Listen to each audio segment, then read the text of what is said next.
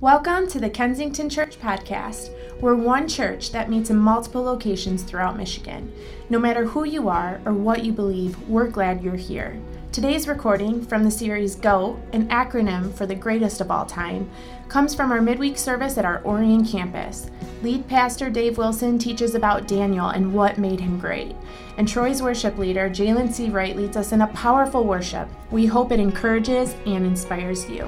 Don't forget to like us on Facebook and visit our website at kensingtonchurch.org for upcoming events, live stream services, and much more. Thanks and enjoy. You guys ready? Let's do this. Hey, uh, we're going to have you stand up. You can come forward if you want. We got a lot of room up here in front. Pretty exciting night. We've got Jalen, where are you? From Troy campus. We got Aaron from Clinton Township. We got Nicole from every campus and Alicia from every campus. And we got the great band back there. So we're going to start with some songs about joy. We're in the greatest of all time. We got ice cream outside afterwards. But let's go to God right now. Let's worship. Let's worship hard. Let's go all in. Let's go.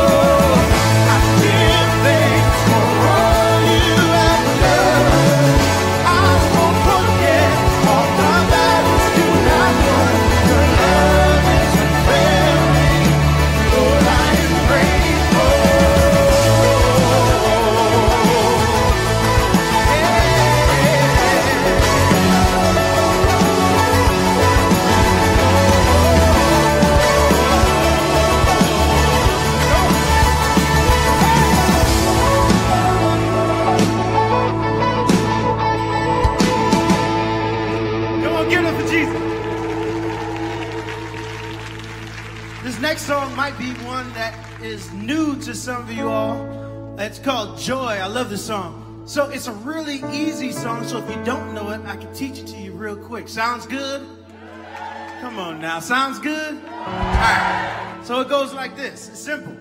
You give me joy down deep in my soul, down deep in my soul, down deep in my soul.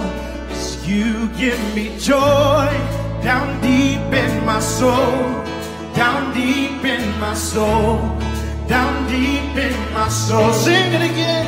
You give me joy down deep in my soul, down deep in my soul, down deep in my soul. You give, you give me joy down deep in my soul, down deep in my soul down deep in my soul. Verse goes like this. There's beauty in my brokenness. I've got your love instead of pain. There's freedom though you captured me.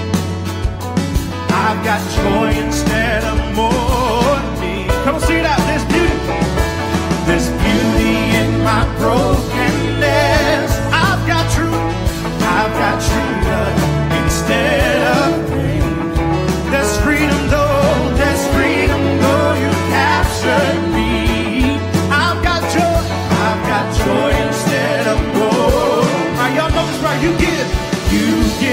Joy down deep in my soul, down deep, down deep in my soul, down deep in my soul. You give, you give me joy down deep in my soul, down deep in my soul, down deep in my soul. There's beauty, there's beauty in my brokenness. I've got your love instead of. There's freedom though, there's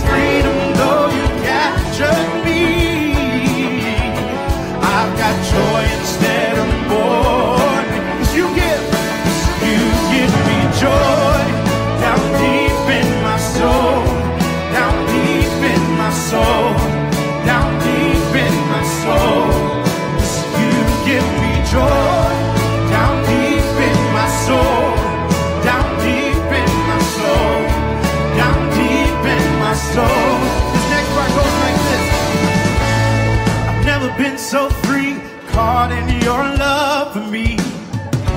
Never been more secure, knowing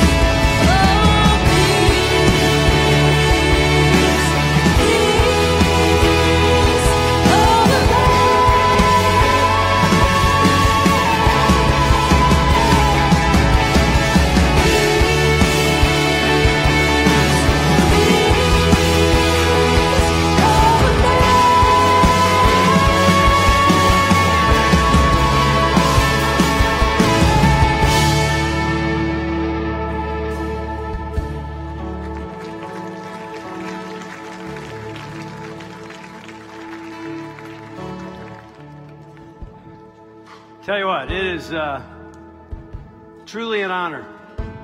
I mean this, Jalen. I mean this, Aaron. You guys being here. It's truly an honor to have you here. I know you're always at Troy, and we have to come down to your place. But I mean it, man. Thank you. Thank you, man.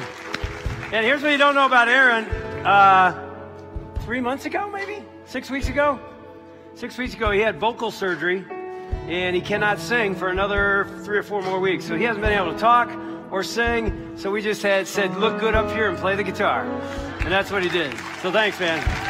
Let me, uh, let me pray what we just sang. Because I'm, I'm, I'm going to pray that what we just sang is actually going to happen here tonight. Lord Jesus, thank you for music, just art and beauty and sound and melody and lyrics that are literally from the, from the Word of God. And we just asked you to let faith arise in us. So, God, that's, something, that's not something we muster up. It's something we surrender to you and say, God, give us faith to believe in who you are and what you have done and will do in and through us. And Lord, I know there's some people here tonight that need just a little bit of faith, as was asked of Jesus. Give me, give me a little more faith. And so, God, I pray that that would happen tonight. We don't need a lot. We just need a little. So, God, give us faith to see you as you are and to let you do what you want to do in our lives. In Jesus' name we pray. Amen. Give these guys a hand as they walk off. Thank you. Tell you, um, I mean that. You don't know what a, an honor it is to come here last night for a couple hours and rehearse with these guys and pray with these guys and gals and sort of dream about what God's going to do in a service. See, I, I, think you agree with me, but we don't believe you just come to church and you do a service and you go home. We believe God works. He doesn't, he doesn't need this service to work. He works anywhere and anytime, at all times, at all places, right? But there's something happening when people, when God's people come together and, and come before Him and say, man, we're, we're asking you for a word and we're asking not just to hear a word, but to then live out a word and not just go to church, as I said two weeks ago, but go be the church. Come on, you can finish that. Go be the church, go out there and do it. And so, uh, tonight, uh, you know, as we are in week three of the GOAT, you guys know what the GOAT is, right? The greatest of all time. Not the woke, not the worst of all time, the greatest, the G U O A T of all time. And I've got a special guy I'm going to uh, preach on tonight. But as I, I jump into that, we're going to take our offering. So the usher is going to come forward right now. They didn't know that, so they're jumping up right now and running back to grab the pouches. And many of you give online, some of you give right here, and some of you are guests of us tonight, and you don't need to give. But um, uh, we, I, I just want to say thanks for all of you that do give. And when you decide this is your church, that's something we do. We give, and we give abundantly, and God blesses, and God does amazing things. So, I'm going to preach tonight on a passage of Scripture that I haven't preached on since 1994. Anybody not alive yet in 1994? Yeah, there's a lot of young people here. Uh, that was the fourth year of Kensington. I don't even remember what series we were in, but I do know from my notes, which were written in pen on paper, which now it's all digital. There, I flipped through them. I found them in. I have files all the way back to 88 when I started preaching, 1988. That's a long time. There's a thousand some sermons in there. Most of them are terrible, but every once in a while there's a gem, you know, and I'm like, oh, that was a good one. And so when Cody uh, sort of said, you know, what do you want to preach on in this GOAT series coming out of, uh, you know, uh, Hebrews chapter 11, this Hall of Faith chapter that Cody started two weeks ago, um, you know, I was thinking, I want, I want to do Daniel in the lion's den. And Cody said, That's not in Hebrews 11.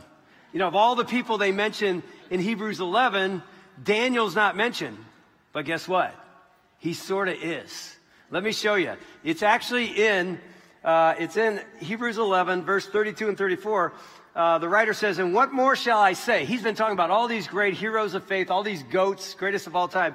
And he says, I do not have time to tell you about Gideon and Barak and Samson and Jephthah, about David and Samuel and the prophets who through faith conquered kingdoms. Now think what we just sang. God increased my faith. It says, through faith, they conquered kingdoms. Then what's it says? They administered justice and gained what was promised.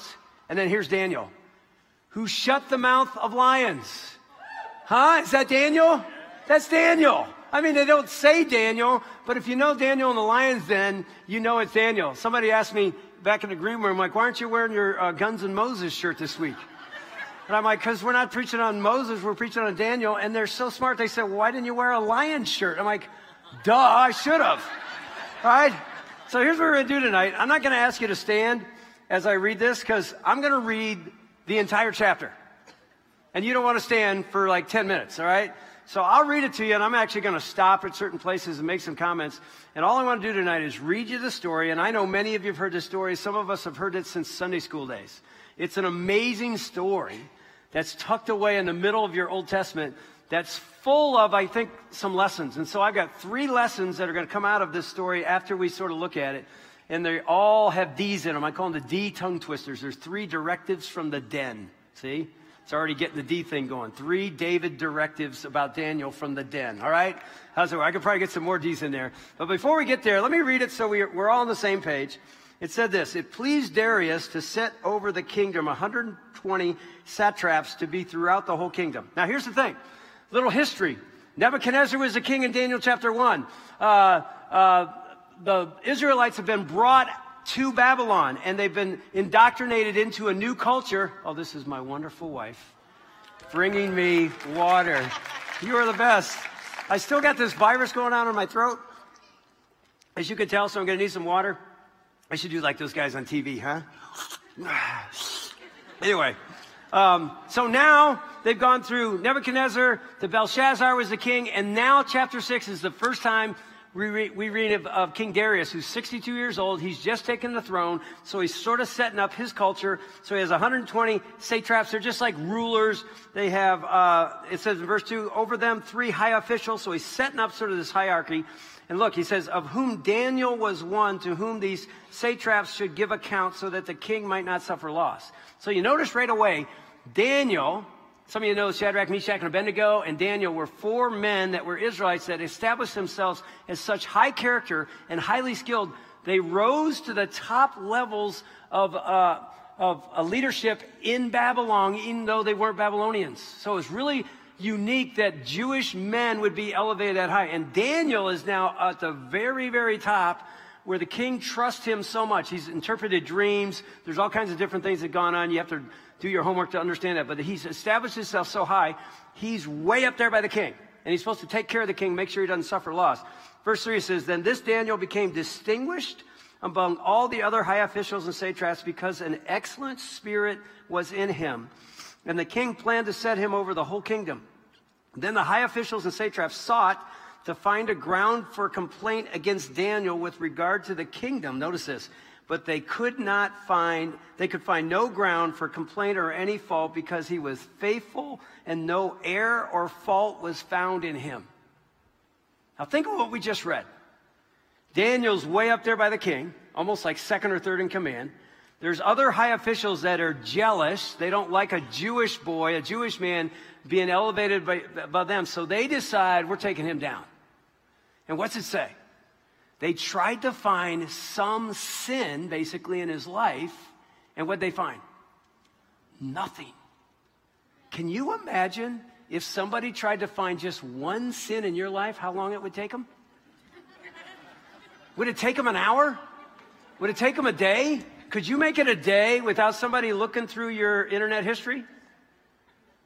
Or looking through your, you name it. I could go anywhere you want me to go on this, and you know that.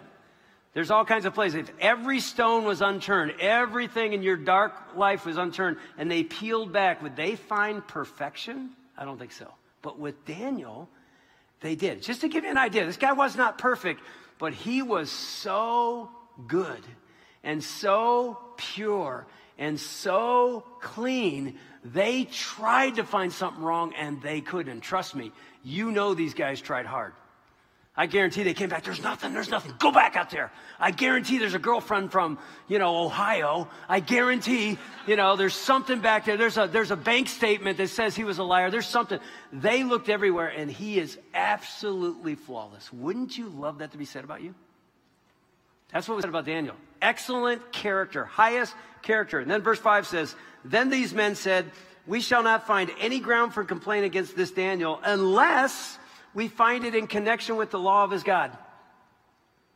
So what's, what's going on here? They realize he is so uh, committed to God, that's where they can trip him up. And so they come up with this idea.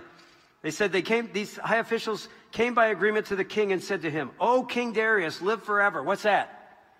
That's buttering up, man. You're the man. You're awesome. You're incredible. You live forever. They're trying to get him on their side. All the high officials of the kingdom, the prefects, the satraps, the counselors, the governors, all agreed that the king should establish an ordinance and enforce an injunction that whoever makes petition to any god or man for 30 days except to you, O king, shall be cast into the den of lions. So they convinced him, the king, to sign an injunction that he's king for a month. He's king for a month. Anybody worships anybody but King Darius, they're going to the den of lions. And somehow he signed this thing. Well, of course he did. It's like, I'd love to be king for the month. So he signs this thing. And so it says in verse 8, Now, O king, establish the injunction and sign the document so that it cannot be changed according to the law of the Medes and the Persians, which cannot be revoked. Once it's signed, cannot be changed. Therefore, King Darius signed the document and injunction. When Daniel knew that the document had been signed, he went to his house where he had windows in his upper chamber open toward Jerusalem. He got down on his knees three times a day and prayed and gave th- thanks before his God as he had done previously. So does he do this every day? Every day. Several times a day? Several times a day. Windows open? Yeah. To Jerusalem? Yeah. Jerusalem's in ruins. He's praying that God will re- rebuild the temple. He's praying for God to do miracles in his homeland. And he prays every day. And there's a law against it now. And does it change anything he does? No, he doesn't care. He is not going to stop serving his God because of some man made law. And so he does it and he does it, he flaunts it. He doesn't shut the windows and I'll, I'll pray, but I'll pray in private. No, he's like, I'm going to pray. If they throw me in the den of lions, they throw me in the den of lions. You got to love the courage of this guy. It says, Then these men came by agreement and found Daniel making petition and plea before his God. Then they came near and said before the king concerning the injunction, O king, did you not sign an injunction that anyone who makes petition to any other God or man for 30 days except to you, O king, shall be cast in the den of lions? He's like, Uh, yeah. The king answered and said, This thing stands fast according to the law of the Medes and the Persians, which cannot be revoked. Then they answered and said before the king, Daniel, who is one of the exiles from Judah. What's that mean? He's not one of us. He's a half breed. He's another breed. There's racism, all kinds of things going here. He's an exile from Judah. He pays no attention to you, O king, or the injunction you have signed, but makes his petition three times a day. Then the king, when he heard these words, was much distressed and set his mind to deliver Daniel, and he labored till the sun went down to rescue him. So, what are we learning about King, King Darius right here? He loves Daniel. He loves him. He is amazed at this man's character and his skill and his integrity. And he doesn't want to throw him in the lion's den. So he spends the night figuring out a way to get a loophole out of this thing, but there is none. Because the law of the Medes and the Persians is irrevocable. So it says in verse uh, 15, it said, Then these men came by agreement to the king and said to the king, Know, O king, that this is a law of the Medes and Persians. No injunction or ordinance that the king established can be changed. Then com- the king commanded, and David was, Daniel was brought and cast into the den of lions. The king declared to Daniel, listen to this. This is a man that doesn't believe in the God that David believes in, but look what he says. May your God, whom you serve, continually deliver you. You know what D- Darius is saying to Daniel going into the den? Let faith arise. That's what he's saying. Have faith. I mean, it's an unbeliever saying to a believer, have faith that the God that you believe in, not the God I believe in, but I know you believe in, will deliver you. And so look what happens. Verse 17. And a stone was brought and laid at the mouth of the den, and the king sealed it with his own signet, with the signet of his lords, that nothing might be changed according to Daniel. Then the king went to his palace and slept the night fasting. No diversions were brought to him, and sleep fled from him. He could not sleep all night because he's so worried about his friend Daniel. Verse 19 Then at the break of day, the king arose and went, went in haste, means he ran, to the den of lions. As he came near to the den where Daniel was, he cried out in a tone of anguish. The king declared to Daniel, Oh, Daniel, servant of the living God, has your God, whom you serve continually, been able to deliver you from the lions? He's sort of like this. You know, because if he's dead, there's going to be no sound except maybe a burp from a few lions, right? But if he's alive, there's going to be an answer. And he says, Then Daniel said to the king, O king, live forever. My God sent his angel and shut the lions' mouths, and they have not harmed me because I was found blameless before him and also before you, O king. I have done no harm.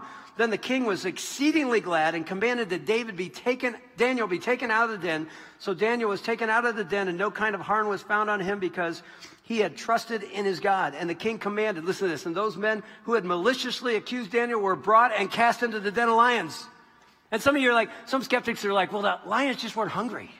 That's what happened. Well, they threw these guys in there and says they, their children, and their wives, and before they reached the bottom of the den, the lions overpowered them and broke all their bones in pieces. Now I know it's a little gory, but that's what happened, all right? Then King Darius wrote to all the peoples, nations, and languages that dwell on the earth. He said, Peace be multiplied to you. I make a decree that in all my royal dominion, people are to tremble and fear before the God of Daniel. For he is the living God, enduring forever. His kingdom shall never be destroyed, and his dominion shall be to no end. He delivers and rescues. He works signs and wonders in heaven and on earth. He who has saved Daniel from the power of the lions. So this Daniel prospered during the reign of Darius and the reign of Cyrus the Persian. It's an amazing, amazing story. I mean, it's one of these epic stories that just tucked away in the middle of the Bible. It's like, wow, I love the story. It's a Sunday school story, but it's more than that. Because I think, I think there's three directives from the den. And here's the first one. And I'm just going to walk you, you just heard the story, I'll just walk you back a couple lessons. And these are actually lessons I wrote down in 1994. I changed them a little bit, but it's like, wow, these are, these are good lessons that God gave me in 94 and he's going to give me again tonight to say, this is what's true about Daniel's life and a lesson we can learn from our life. So three directives from the den. The first one is this. Our dedication makes a difference. Our dedication makes a difference. What do I mean by that? Well, if you want to write down another phrase that sort of says the same thing, I said, never underestimate the power of your life. I would say to you, and I would say to me, never underestimate the power of your life. Did Daniel know the kind of impact he was having on King Darius? I don't think so. But he had an amazing impact on the king who was an unbeliever. Even before God did the miracle and the lions did, Darius was coming, starting to believe in the God that Daniel lived. Why? The power of Daniel's life, the power of Daniel's character, the power of Daniel's prayer life, all that stuff was honoring God and it was making a difference in unbelievers. And I think often we might wonder if you're a follower of Christ tonight, is my life impacting anybody? And here's what I'm here to tell you your dedication to Christ makes a difference. You may not always see it, but it makes a difference. It truly does. When Ann and I started dating, we've been married 38 years. So 39 years ago when we started dating, we prayed as we were dating that God would use our relationship as we got engaged and married. We prayed that God would use our marriage and our relationship, the first sort of Christian based foundational marriage in uh, Ann's family and in my family, to impact her brothers, sister, and dad for Christ. We prayed on our knees in her parents' living room when they went to bed and we should have gone home. We got on our knees and prayed while we're still dating. God, use us as we get married to lead Dick Barron to Christ. That was her dad. To lead two to her mom to Christ, who was probably already a follower of Christ, but her dad wasn't. And we lived it out. We shared Christ. We go into ministry. They even supported our ministry, even though they didn't believe in Jesus, but they gave us money to go into ministry. And I honestly thought we are having no impact on her dad. He's just not open to the gospel. Ann, are you over there? Yeah, do you remember this? I don't know what it was. It was like in the first year of our marriage, maybe a year and a half in. We were uh, at their house, and Dick, her dad, came home from work one day. And he goes, I was talking to this guy at work today, and he's going through all these struggles, and he's going through all these things. And you know what I said to him? What did you say to him? He goes, I looked at him and I said, You need what Dave and Ann have. I go, What? I told him, You need what Dave and Ann have. I go, What do we have, Dick? Jesus, that's what he needs. I go, you told a coworker that? You don't even believe in Jesus. I know, but you do, and he needs it. and I, and it, again, it was so funny to remember that moment. You remember it, Ann? I mean, I remember that moment. It's like, we're making a difference. We're making a difference. We didn't think we were, but already we started to see God is working through our life. And yeah, we shared the gospel, and it didn't seem like it was, it was even getting a seed in there. But now he's almost 90 years old cancer throughout his body. Might not be alive in a year. Ann talks to him every day, sometimes several days. I mean, several times a day. And here's what we know when the man dies, he's going to see Jesus. He's going to see Jesus. He's got faith in a strange way, in a different way. It's not, a, he doesn't go to church every week, can't even barely walk anymore. But God used our marriage to reach your brother Jim, to reach your brother Bill, Kathy, Jenny was already a Christian. I mean, everybody in the family has some level of trust in Christ, and our dedication makes a difference, and so does yours. Don't ever underestimate the power of your life being dedicated to Christ. You're going to work, you're going to school, you're going to your neighborhood, you're in your family, you're thinking, God will never reach my dad, God will never reach my son, God will never reach my. Don't ever, ever underestimate the power of your life and your words and your testimony and your integrity and all that. You don't have to be perfect, but if you live out a dedicated life to Christ, people are watching, people are noticing, and when it's real, guess who they're coming to ask questions to? You because you're the only solid thing they see in their life because you are unwavering and your dedication makes a difference. Don't ever underestimate the power of your life. It's interesting. This past weekend, talk about this. I was in the lobby walking around, and you know, I didn't really have much of a voice, so I interviewed some guys on Father's Day, but I was walking around the lobby, and uh, I heard two stories in the lobby that illustrate this very point. Um, one was Becky, and she sent an email out this week and said this. I'll just read the email she sent. She said, Charlotte and I heard such a cool story this weekend about a woman who was inspired to move out from last weekend's service. Two weekends ago, if you were here, I said, be the church, be the church. Remember? Go, go, go. Take the gospel, make a dent where you're yeah, some of you were here two weeks ago. That was the whole thing. Make a dent where you're sent, and you're sent where you are, right? Well, this lady, here's what she says. Her name is Tina Ursig, and she was discouraged immediately after the service last weekend. I'm like, well, that's really great. I'm the preacher, and she's encouraged. So I saw that. I'm like, why? And it says she was thinking that she was just a mom who worked from home and couldn't, quote, make a dent where she was sent since she didn't go to a workplace. Listen to this. As she prayed and asked God to speak, he gave her the idea to do a blessing of the boats on the lake she and her husband live on. She and her daughter made up flyers and passed them out, not sure if anyone would ever show up. And guess what? Lots of boats showed up. So many, in fact, that they did a blessing of the boats twice, again for latecomers, and she had to find a megaphone to speak from her boat to do the prayer of the blessing over the boats. I mean, it's just one lady that probably doesn't realize she's making a dent where she's sent. You know, you can bless, bless our motorcycles, we do that. Nobody's ever done a blessing of boats. Trust me on this. She will have to do it every year from now on. I guarantee. I guarantee. Another guy walks up to me. There's a group of guys and, and, and wives and families that drive down to Orion campus every Sunday from Lapeer. And I'm not kidding. It's like a caravan. I, this guy tells me like 20 cars. They have a midweek, or they have a small group during the week, and they meet these guys. And so they come down, and every week I talk to them, and it's just, God's doing something up there. And these guys are leading and challenging men and stuff. So this dude walks up to me and he goes, Dude, no, last week you said make a dent where you're sent. Here's what I did. And I'm sure I'm going to get some of the details wrong, but he just told it to me in the lobby. He goes, he goes, I went to the grocery store and I'm like, what can I do? What can I do? I got to do something. He goes, this is a crazy idea I came up with. When people come to get a grocery cart, I'm going to give them a grocery cart and I'm going to say, God bless you or Jesus be with you as I give it to them. I'm like, that's it? He goes, yeah. He goes, remember you told the story about giving that money to that guy and you said, Jesus, give it. I goes, so I did that. I go, okay. He goes, you won't believe this. He goes, I give a cart to this one guy and I go, God bless you. God wants you to have this cart. And this guy, this guy, he said this guy looks at him really long, like, and then he walks away. And he's like, I thought that was sort of weird. And then he says, like 10 minutes later, I'm in the in an aisle, and this same guy comes up to me and he put his arms on my shoulders, just like he puts his arms on me and he goes, This guy looks in my eyes and he goes, You're one of his children, aren't you? And he goes, If you mean Jesus' children, yes, I am. Now, listen to this. This guy says to him, God sent you to me today when you gave me that card. And he's like, What are you talking about? He goes, I was going to end my life this week. I came here to buy groceries until Wednesday because I would not be alive Friday.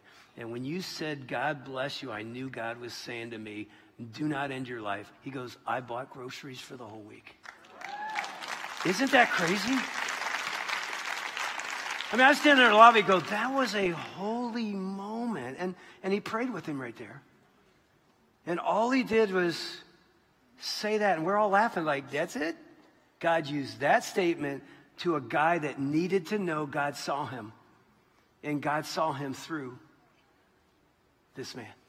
Don't ever underestimate the power of your life. Your dedication makes a difference. And it's making a difference. Now, here's the thing your dedication makes a difference in a good way, but if we're not careful, it can make a difference in a bad way. You understand what I'm saying? If we live for Christ, man, the power of our life is drawing people to Christ. If we live against Christ and don't live for Him, it draws people, am I right? Away. And I think it's, it's pretty interesting. I wrote my notes. This was again back in 94. I, I wrote in my notes, we are ambassadors of the king. People can't see God, so they watch us.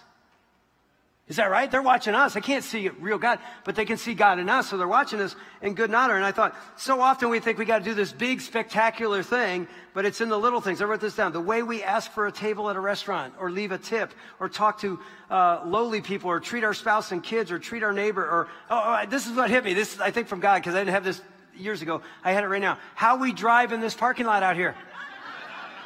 I'm not kidding. I've talked to our parking guys and gals sometimes. They told me stories, stories. I'm like, there's no way people that come to this church said that to you. And like, yeah, they say those very words.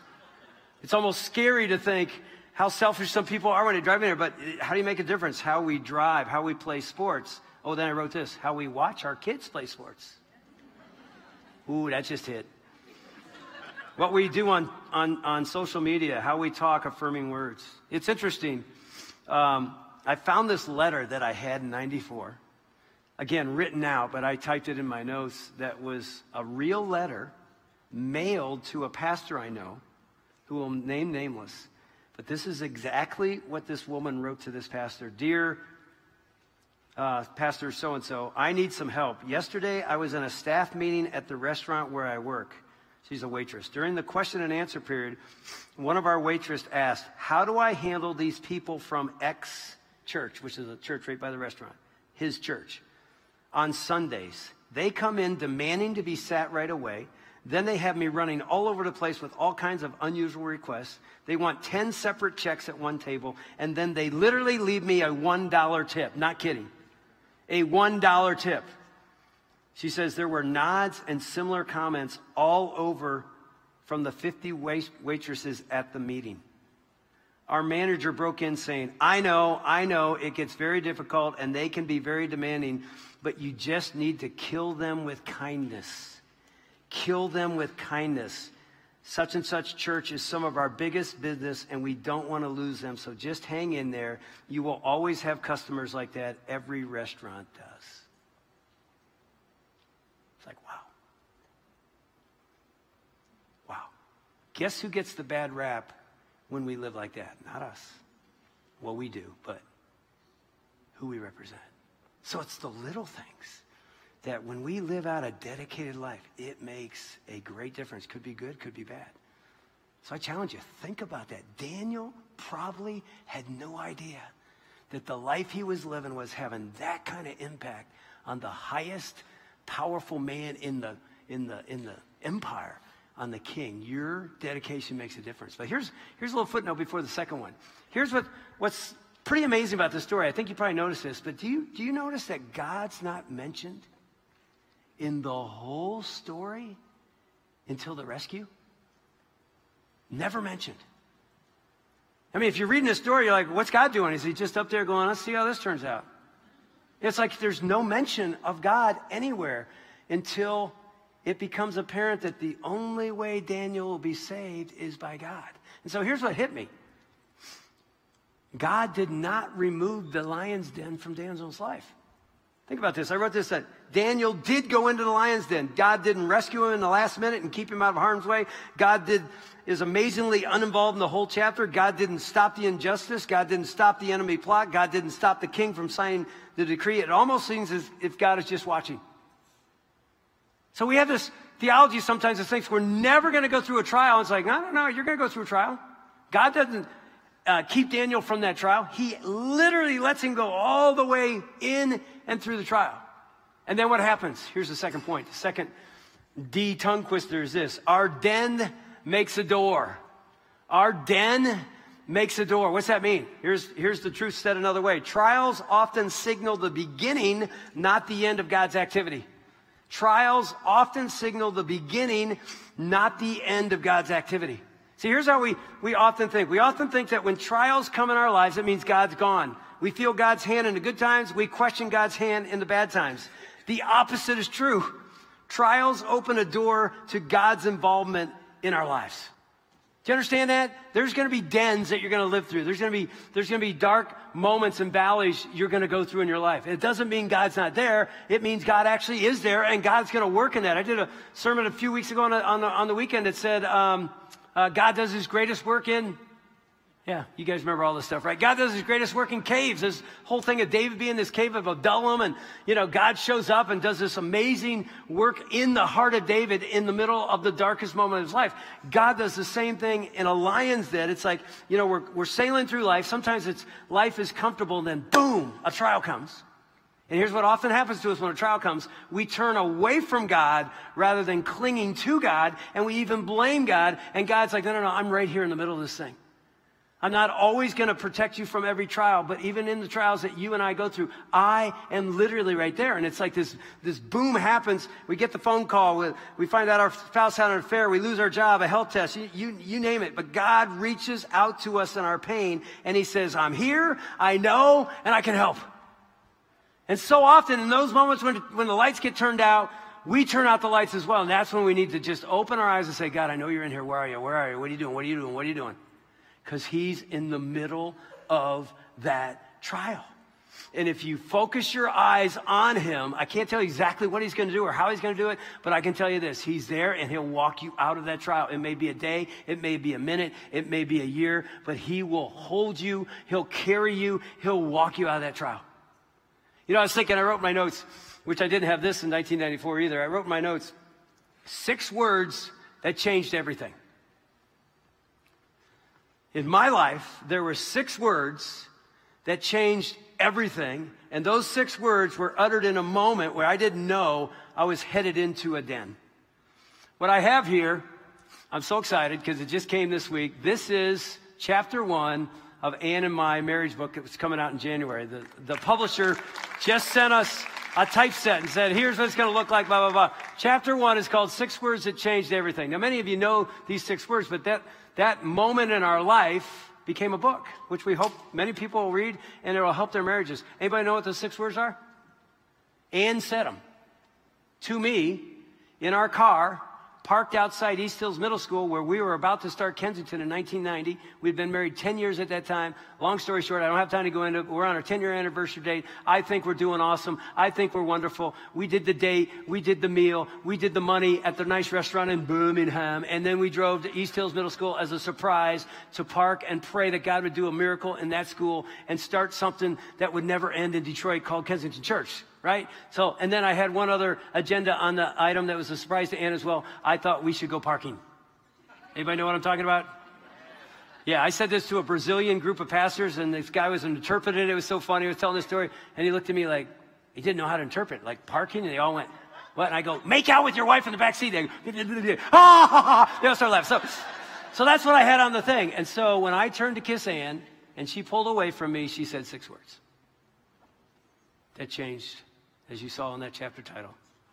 Everything. She said, I have lost my feelings for you. And I found out that night that our marriage was in trouble. And I had no idea. That was a den we stepped into ourselves. Not because God put us there. We, or actually, I put us there. I was not living as the man I preached I was as a husband. I wasn't in sin. I was just lukewarm in my walk with God. And that translated from vertical to horizontal in our marriage. And when she said those words that night, God got my attention. And I repented of my lukewarmness. And our marriage started at year 10 to change. And that's why the book's called Vertical Marriage, because if you don't get this right, this has no chance. You got to get your relationship with God first, and then it plays out in your marriage and everything else you do, right? Vertical marriage. And so those six words, it was like we were in a den. And God spoke through my wife and said, I'm right here.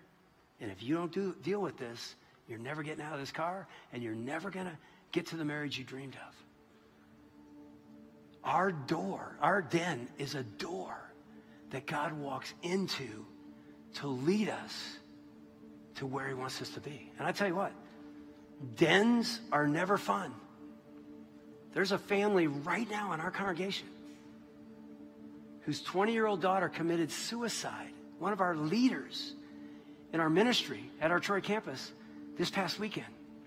And the funeral's tomorrow, and her mom and dad and their family are going through the darkest, darkest den, cave, trial you can, um, can you imagine?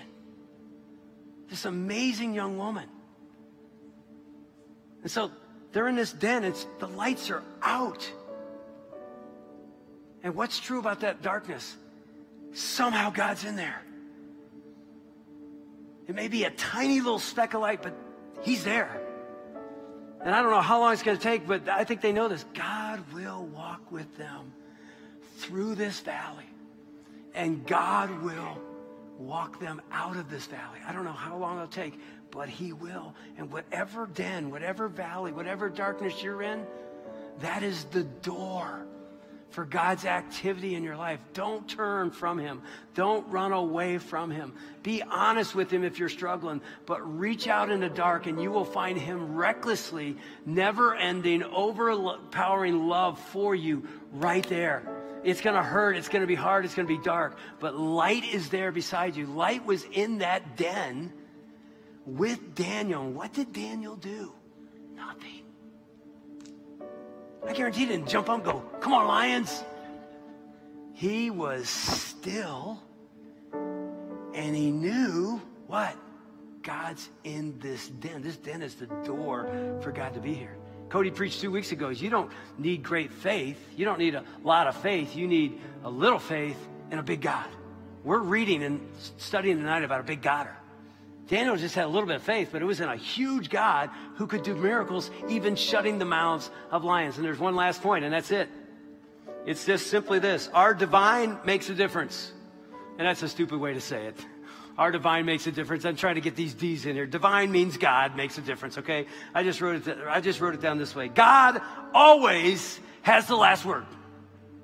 That's the only last thing I want you to remember tonight. God always has the last word. You don't have the last word. I don't have the last word. Only God has the last word. I mean, think about this. When they threw Daniel in the lion's den, I guarantee the accusers are like this. Done with that dude.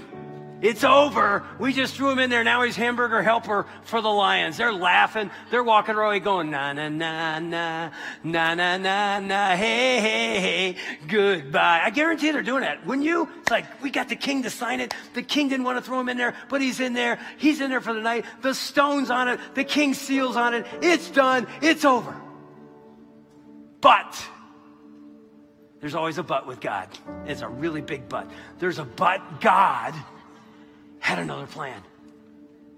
Our divine, our God, delivers us. It's not over till it's over. In fact, I wrote it down this way. You know, you've heard that phrase, it's not over till the fat lady sings. Well, I think it's this. It's not over till the big God sings. It's not over till the big God sings. I told Jalen last night at rehearsal, I said, dude, we need a song. It's not over till the big God sings. It's not over till the big God sings. Anybody? No, okay. You, you get it. But it's true. It's like, oh my gosh, you cannot give up on God. I'll tell you one last story I heard in the lobby right about over there. And I'm not going to use these guys' names because I'll just protect them. But this dude walked up to me. Uh, I think it was this weekend. He goes, dude, you, you, yeah, this weekend. He goes, you were talking about, you know, how he goes, yeah, here's what he said. Walk to me. He goes, I know this guy. He goes, walk to me. He goes, my life and your life are really similar. I go, how's that? He goes, my dad walked away at nine years old when I was nine with women and alcohol. Same like your dad. He goes, but there's one difference. I go, what? He goes, I have a different ending. I go, tell me. He goes, my dad kept filing divorce papers to my mom, and she ripped them up, saying, God's going to do a miracle. God's going to do a miracle. She ripped them up every time, so they never officially got divorced. And she just prayed and prayed, and we prayed every night. Someday my dad would surrender his life to Jesus. I'll cut to the chase. Ten years later, he walks back in the door and says, I'm now a Christian. Let's do this right. And she said, My dad came home. It was just, I'm just standing there going, dude, God always has the last word. Now, I know some of you hear that and go, well, that didn't happen in my life. It didn't happen in my life either. But you know what? I still believe God's awesome. God's big. God has the last word. God can do whatever. Think about this. Final thought. How am I doing? Oh, we're good. Final thought. Got a drink before I say this one. Think of this. There was another guy thrown in a den. There was another guy who was betrayed by his friends. There was another guy falsely accused because he lived a blameless life. You know what I'm talking about. Think about the, the correlations between Daniel and Jesus.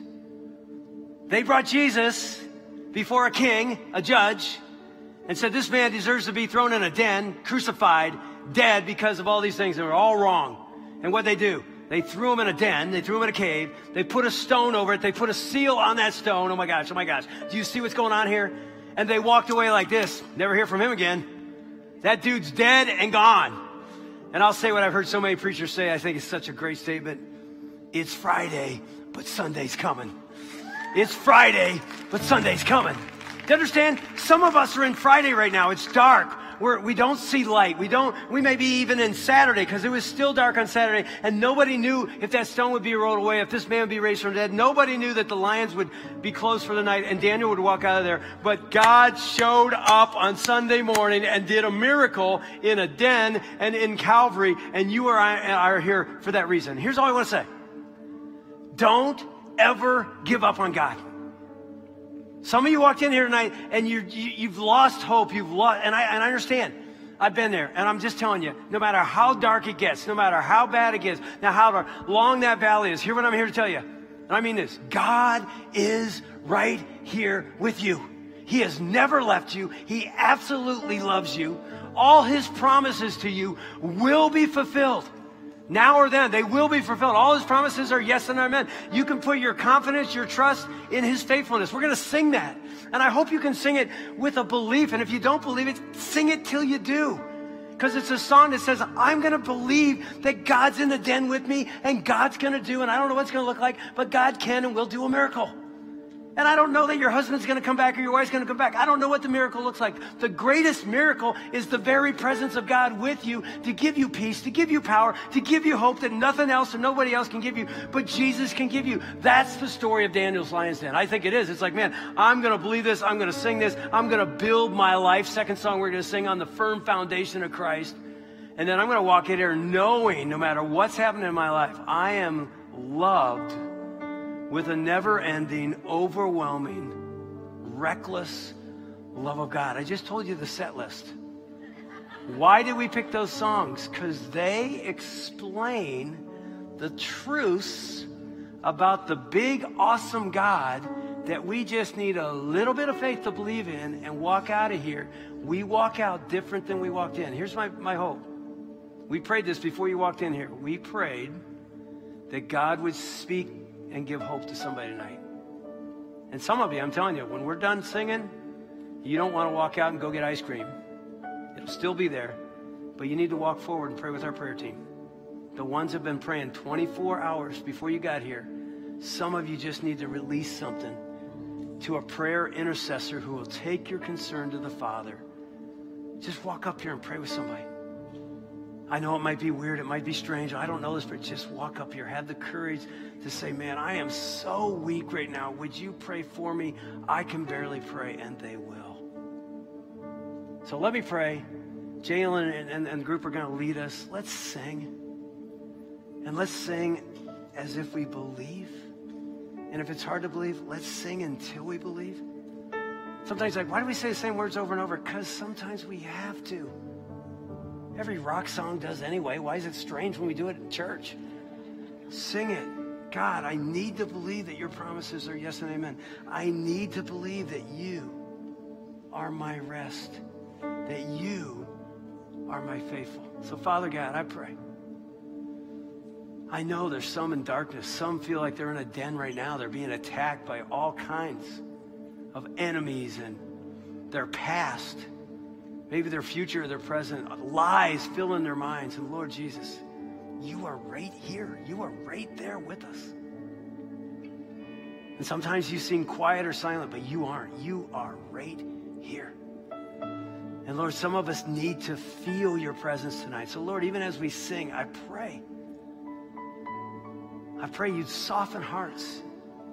You you literally touch our souls in a deep way to let us know that you're here and that you love us and that you actually have good on the other side of this for us. So, God, walk with us, walk in us, lead us towards your light. Lord, thank you for stories like Daniel and this amazing miracle you did. God, help us to believe you're the same God and you still do amazing things. So, Lord, give us just a little bitty mustard seed faith and a huge, awesome, big God to trust you tonight, maybe for the first time like we never have. Lord, I, I feel led that somebody tonight has never trusted you. And this is their moment right here to say, Jesus, I'm yours. I'm giving my life right now to you. And I'm praying that you be with me and walk me out of this cave into your light. In Jesus' name, amen. Let's sing.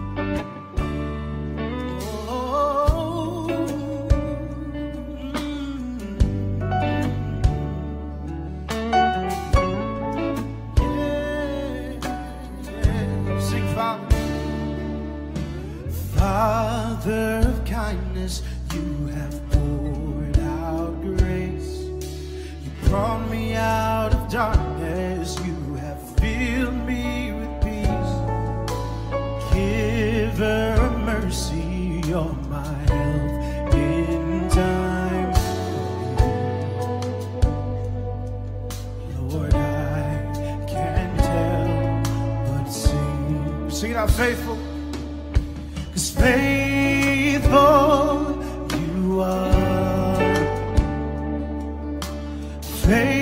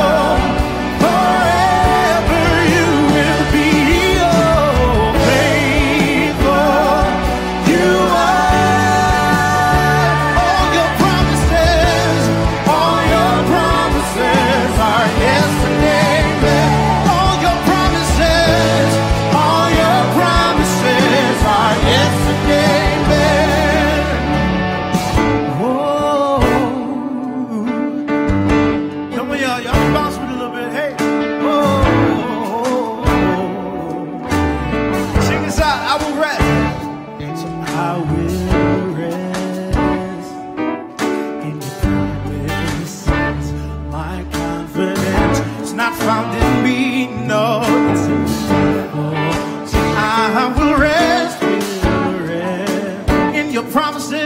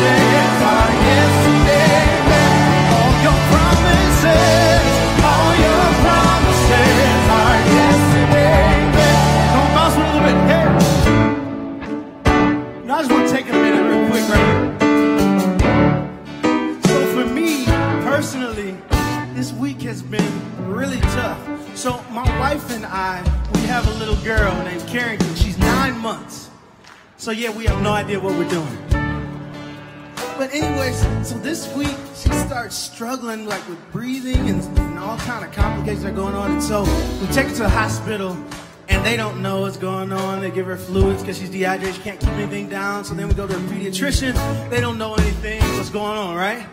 So in that moment, right, the last thing that my wife and I want to do or can do is rest. We are worried and we worry and we worry and we worry. And we're up at night and up at night and up at night wondering, oh my goodness. But the thing is, I said to my wife yesterday, I said, you know, we serve a God that loves her more than you and I both ever could. And so it's okay to know that God is faithful. And it's okay to understand and rest in his promises that he will take care of her. So I'll tell you, for all of those who are going through something or experiencing rough times, let's sing a song. Let's rest in God's promises. I know it doesn't feel right. I know it gets tough sometimes, and the last thing you want to do, you think you got it all under control yourself. But give that control over to God and rest in His promise. So sing us out. I will rest. Come on, like believe it. My confidence not found in me, no. It's in faithfulness. I will rest. Hey, in your promises, my confidence.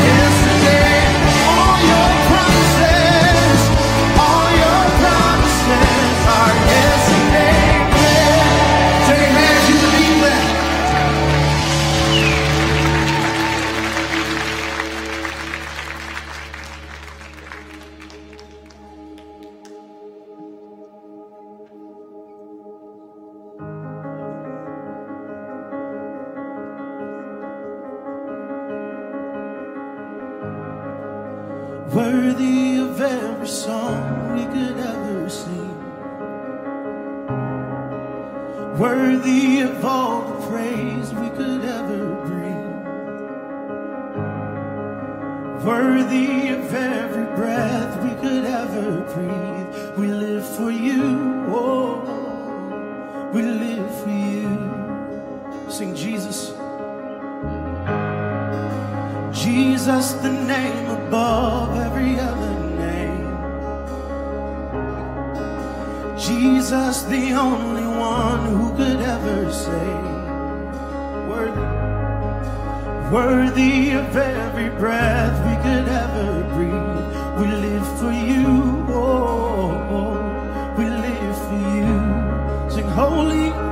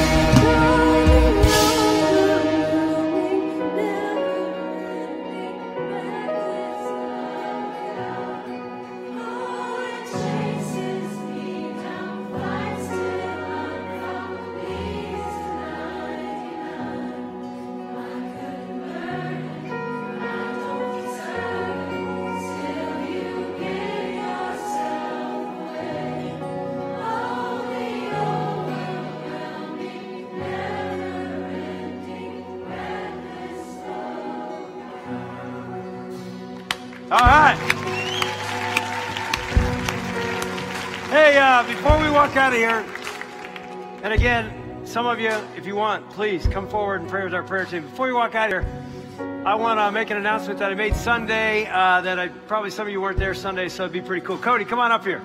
I want Cody to come up. I thought it'd be cool. Jalen's got a hat on. He looks good. I saw Cody over there with his hat on backwards, so I thought I can be cool too, and I can turn mine around. And uh, some of you know this, but a lot of you don't know this. Cody has just accepted a position at our Orion campus to be our teaching pastor in residence at Orion, which is pretty stinking cool. And uh, he's preaching this Sunday on what are you preaching on? It's going to be good. It's going to be great. Uh, it's on forgiveness. Yeah, it really is a powerful, powerful series. We're starting Sunday, two weeks only, on how to forgive others this week, and then next week, how to forgive yourself. Two of the biggest issues we deal with, and no one better than this guy because he's had to forgive me his whole life. So uh, there'll probably be some stories in there. Anyway, it's going to be a great weekend. Thank you for being here tonight. There's ice cream out in the parking lot. We'll meet you out there. Love to talk to some of you. Come up and pray. We'll see you out there. Anything else? All right. God bless. See you.